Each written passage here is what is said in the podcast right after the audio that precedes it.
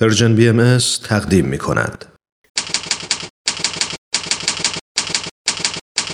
خبرنگار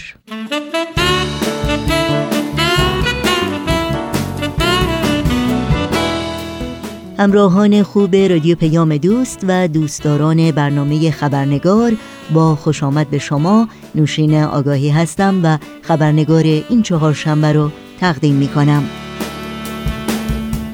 و از اونجایی که برنامه امروز خبرنگار باز پخش خواهد بود با پوزش بسیار از شما بخش سرخط خبرها رو در این برنامه خبرنگار نخواهیم داشت.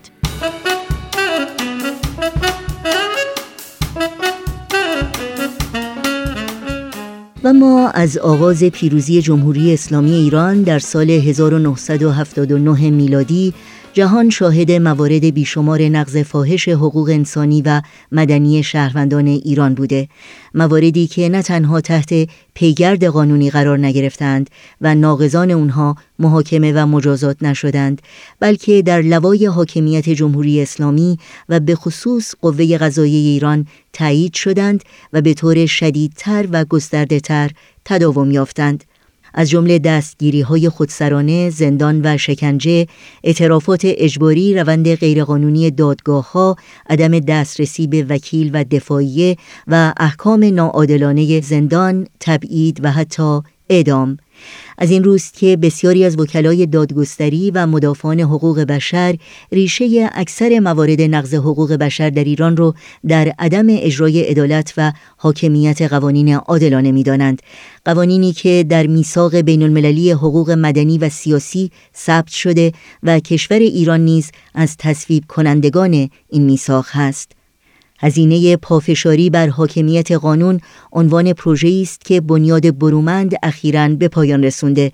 پروژه‌ای که از چهل سال سرکوب وکلای دادگستری در ایران حکایت می‌کنه. وکلایی که در این سالها شجاعانه برای احقاق حقوق شهروندی خود و هموطنانشون و اجرای عدالت و حاکمیت قانون تلاش و فداکاری کردند. در مورد پروژه هزینه پافشاری بر حاکمیت قانون گفتگوی کوتاه تلفنی داریم با خانم دکتر رویا برومند تاریخدان مدیر اجرایی و از بنیانگذاران بنیاد برومند.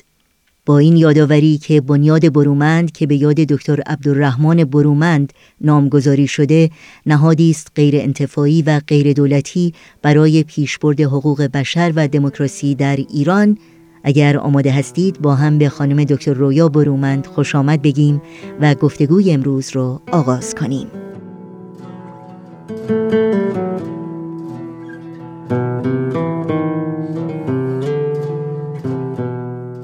خانم دکتر رویا برومند بسیار خوش آمدین. ممنونم از اینکه دعوت من رو برای شرکت در برنامه خبرنگار پذیرفتید. خیلی متشکرم از دعوتتون. باعث افتخار خواهش می‌کنم. اخیرا بنیاد برومند پروژه‌ای رو به پایان رسونده با عنوان هزینه پافشاری بر اجرای عدالت.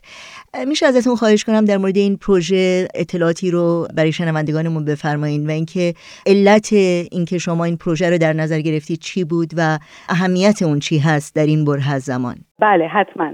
ما این پروژه خواست وکلا رو به این دلیل آغاز کردیم که به نظرمون اومد در طول سالها اطلاعاتی که درباره تنبیه وکلا به خاطر دفاع از موکلانشون یا به خاطر صحبت هایی که در مورد نقض قوانین حقوق بشر کردن این اطلاعات هست ولی به صورت پراکنده و همیشه روشن نیست که چه اتفاقی افتاده که باعث شده که یک وکیل بازداشت بشه یا تهدید بشه یا حتی پروانه کارش رو از دست بده. ما در حقیقت این پروژه در کادر کلی پروژه های بنیاد هست که ما اون موقعی که کارمون رو شروع کردیم 17 سال پیش امیدوار بودیم که با درست کردن یک یادبود الکترونیک یاد قربانیان اعدام قربانیان حق زندگی رو زنده نگه داریم. ولی یکی از اهداف دیگه ما این بود که بفهمیم که چه اتفاقی افتاده چرا این اتفاقات افتاده. یعنی نه اینکه فقط ما بدونیم که چه بلایی سر چه کسی اومده ولی چراش رو بفهمیم و این به نظر ما خیلی مهم بود از تجربه انقلاب و از تجربه بیقانونی های بعد از انقلاب. این که ناقض حقوق بشر از قدرت بیفته دلیل نمیشه که وضعیت عدالت در کشور بهتر بشه یا اینکه افرادی که جای اونها رو می‌گیرن ناقض حقوق بشر نباشن. بنابراین باید فهمید که عدالت و حکومت قانون باید چطور باشه و چه اتفاقایی نباید بیفته. و این باعث شد که ما علاقمند بشیم به این که بیشتر نگاه کنیم به اینکه نه تنها اینکه چه اتفاقی برای این وکلا افتاده و برای اصولا افراد دیگه بلکه چرا. و یکی از دلایل دیگه هم که ما علاقه من شدیم به این موضوع این بود که خب وقتی که شما در سازمان ملل یا در جاهای دیگه دیپلمات های ایران رو می‌بینید که صحبت می‌کنن در مورد ایران. و در مورد قوانین ایران که زیر سوال هستن خیلی وقتا همیشه به نظر میاد که این قوانین فرهنگ ماه و مردم به ما رأی دادن و و بنابراین شما از ما چیزی رو می‌خواین که مردم ما نمی‌خوان. یعنی شما به طبق فرهنگ و اصول خودتون از ما انتظار دارید رفتار کنیم ولی مردم ما این چیزها رو نمی‌خوان. بنابراین مهم بود که ببینیم که حتی این قوانین رفراندوم قانون اساسی تمام قوانینی که مثلا سن بلوغ رو اووردن به 9 سال و 15 سال همه این چیزا چطور اتفاق افتاد؟ و خب وقتی که شما از نزدیک نگاه کنید اولین گروهی که به اصطلاح با مقامات جمهوری اسلامی روبرو شدن وکلا بودن و برای همینم جزو گروه های اولی بودن که سرکوب شدن. چون به هر حال حکومت قانون کار وکلا هست. یعنی اهمیت حکومت قانون که یعنی عدالت خودسرانه نباشه قانون روشن باشه تبعیض بین شهروندان نباشه. اینا معنای حکومت قانون هست. نه اینکه حکومت قانون بد اسمش حکومت قانون نیست. و بنابراین اولین کسایی که شروع کردن بنویسن و شاکی باشن قضات و وکلا بودن و بنابراین سرکوب شدن.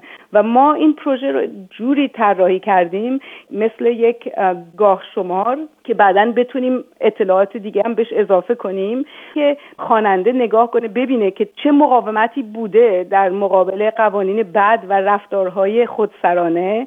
و یه کمی تاریخ روشنتر باشه و بعدم توجه شهروندان به این باشه که باید مراقب چه رفتارهایی باشن که ممکنه با نقض حقوق چند نفر شروع بشه ولی با نقض حقوق میلیون ها نفر تموم بشه. خیلی ممنون.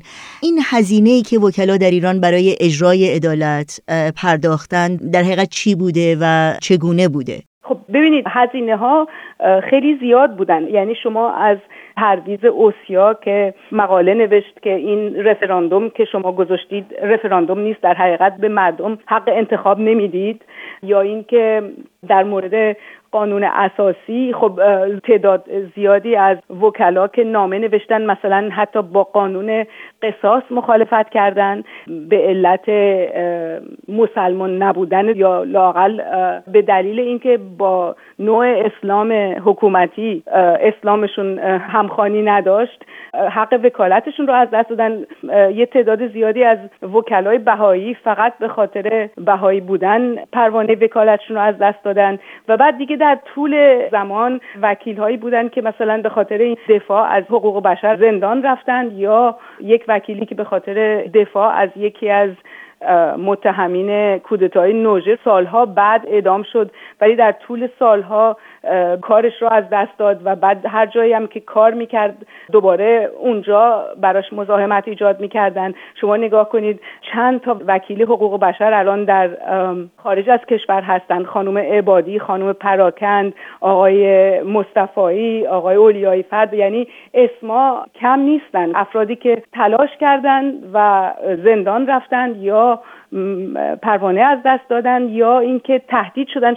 تهدید چیزی نیست که خیلی راجبش صحبت میشه به خاطر اینکه اینی که تهدید بشن که خانواده هاشون مثلا تصادف ماشین بکنن یا تهدید جانی بشن ممکنه از زندان و از اعدام و از از دست دادن پروانه به نظر اهمیتش کمتر باشه. منتها تهدید هزاران وکیل رو ممکنه از اون فعالیتی که دلشون می‌خواد داشته باشن دست بردارن. یعنی این که 200 تا 300 تا 500 تا وکیل تهدید بشن نباید فقط این رو برای اون 500 تا وکیل دید. باید دید که چند هزار وکیل از کاری که وجدانشون به اونها میگه انجام بدن ممکنه دست بردارن به خاطر اینکه خانواده هاشون رو حفظ کنن. چون به هر حال بشر به دنیا اومده برای اینکه زندگی و آزادیش رو عزیز بدونه و نمیشه انتظار داشت که همه تقبل خطر بکنن به خاطر اینکه از حقوق خودشون یا بقیه دفاع کنن.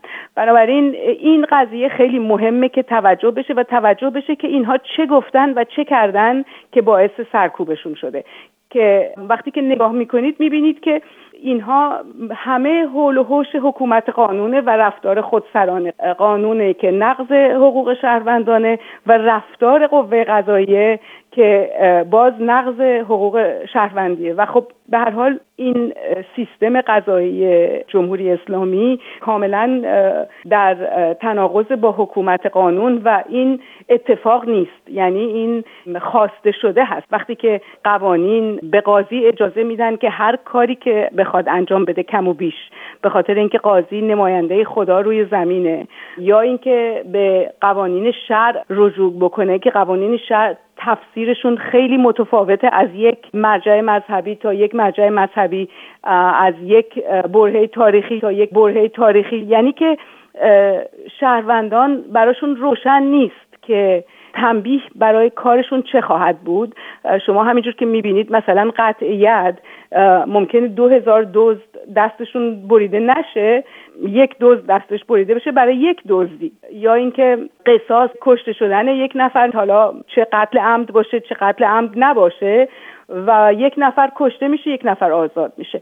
و خود دادگاه های انقلاب اصلا دادگاه های انقلاب مستاق بیقانونی هستن. برای اینکه اون اول اگر که باز نگاه کنید مثلا دادستان کل زمان دولت بازرگان میگه در هر سوراخ یک دادگاه انقلاب پیدا شده که حتی به مسائل طلاق و مسائل قرض مالی و همه این چیزا رسیدگی می‌کنه. و این خوب نیست برای آینده قوه قضاییه و قانون در ایران. و خب البته که این اتفاق نیست. برای اینکه دقیقا برای ساکت نگه داشتن شهروندان و بنابراین وکلا کاملا این رو نشون میدن با صحبتاشون و با دلایلی که سرکوب میشن این کاملا روشنه. و ما امیدواریم که این در آینده ادامه یعنی اگه این پروژه رو بتونیم ادامه بدیم به فعالین دیگه حقوق بشر فعالین حقوق زنان روزنامه نگارانی که در مورد قانون یا بیقانونی یا حقوق بشر نوشتن و تنبیه شدن و حتی دانشجوها و هر کسی که از قانون از حکومت قانون حمایت کرد یا باستاب داد به نقض حقوق بشر اینها همه در این گاه شما جا پیدا کنند. خیلی ممنون. در این چهل سال گذشته همونطور که شما هم توضیح دادین شاهد فداکاری ها و تلاش های وکلای ایران بودیم. اولی از اینکه این تلاش ها و فداکاری ها چه تغییر مثبتی رو به نظر شما از لحاظ اجرای عدالت در ایران به وجود آورده و اینکه اشاره کنم اخیرا دو قاضی حکم دادگاه بدوی رو در حق یک شهروند باهایی نقض کردند و اون شهروند رو تبرئه کردند و گفتند که باور به یک آین یا آین باهایی جرم نیست. آیا شما فکر می‌کنید این در حقیقت حاصل این تلاش های مستمر وکلای حقوق بشر در ایران بوده و همینطور فعالان حقوق بشر یا اینکه نه این یک اقدام بی سابقه ولی منزوی هست از اونچه که در ایران میگذره؟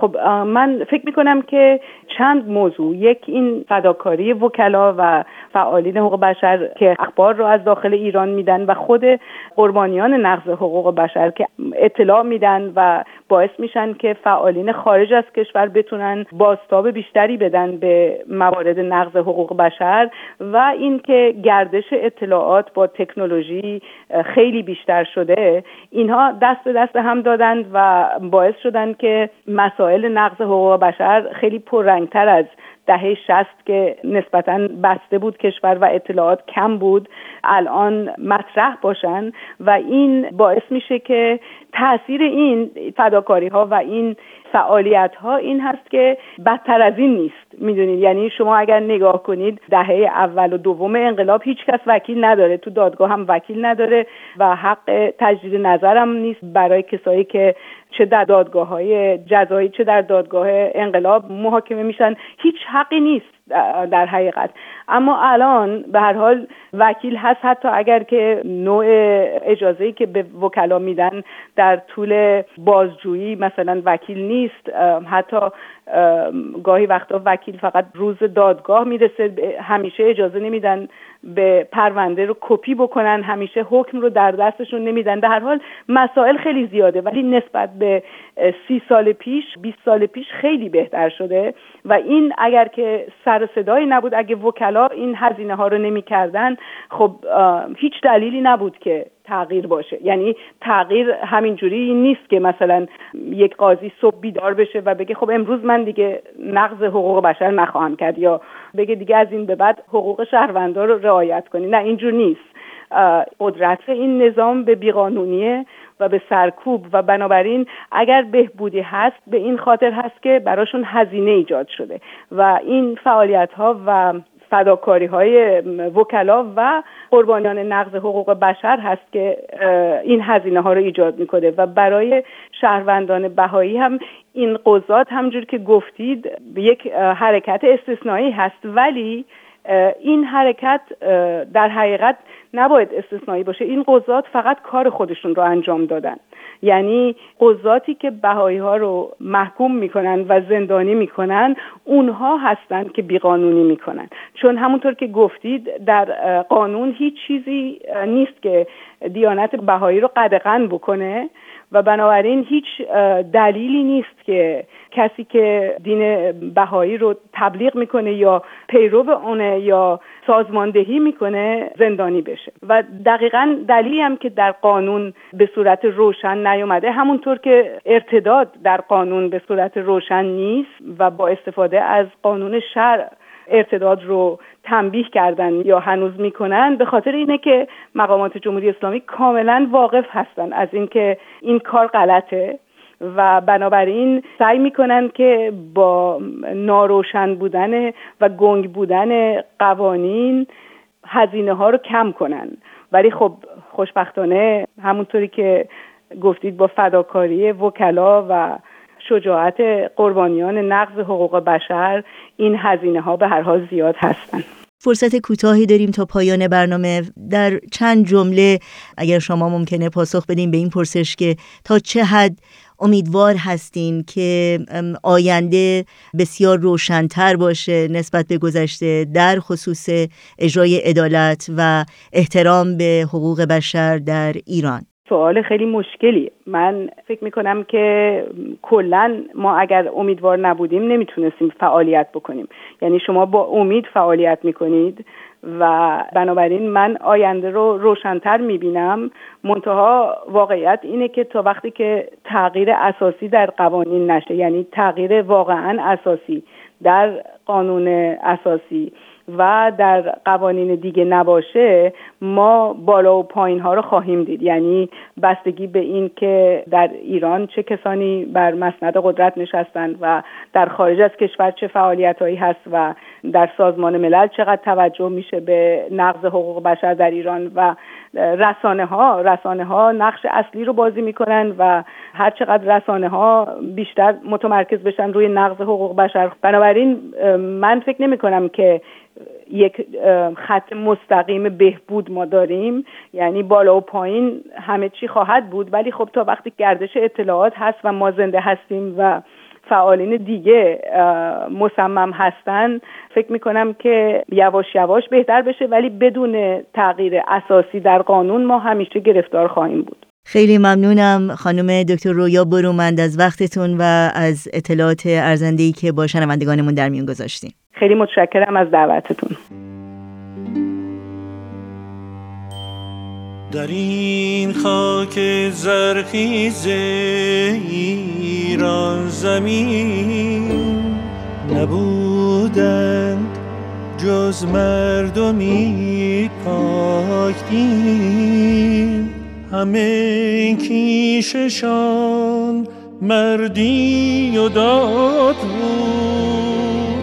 و کشور آزاد و آباد بود. بزرگی به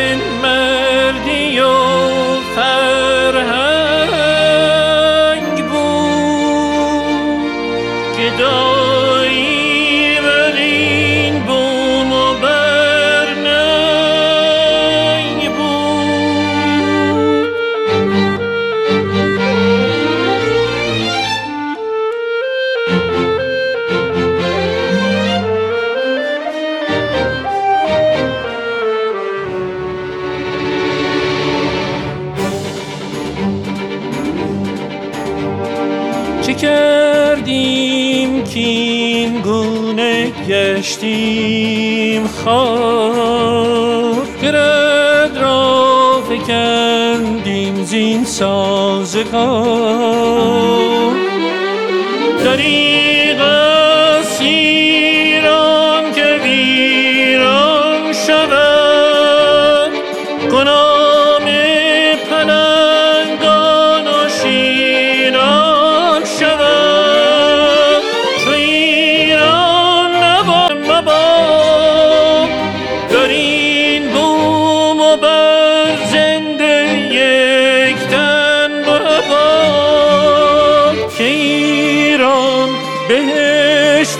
یا بوستان همی بوی مشک آید از بوستان. ایران بهشت است یا بوستان همی بوی مشک آید از بوستان.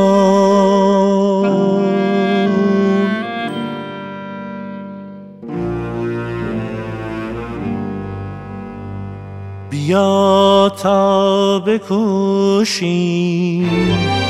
زین بار ننگاوریم. بیاریم باز آب روی رفته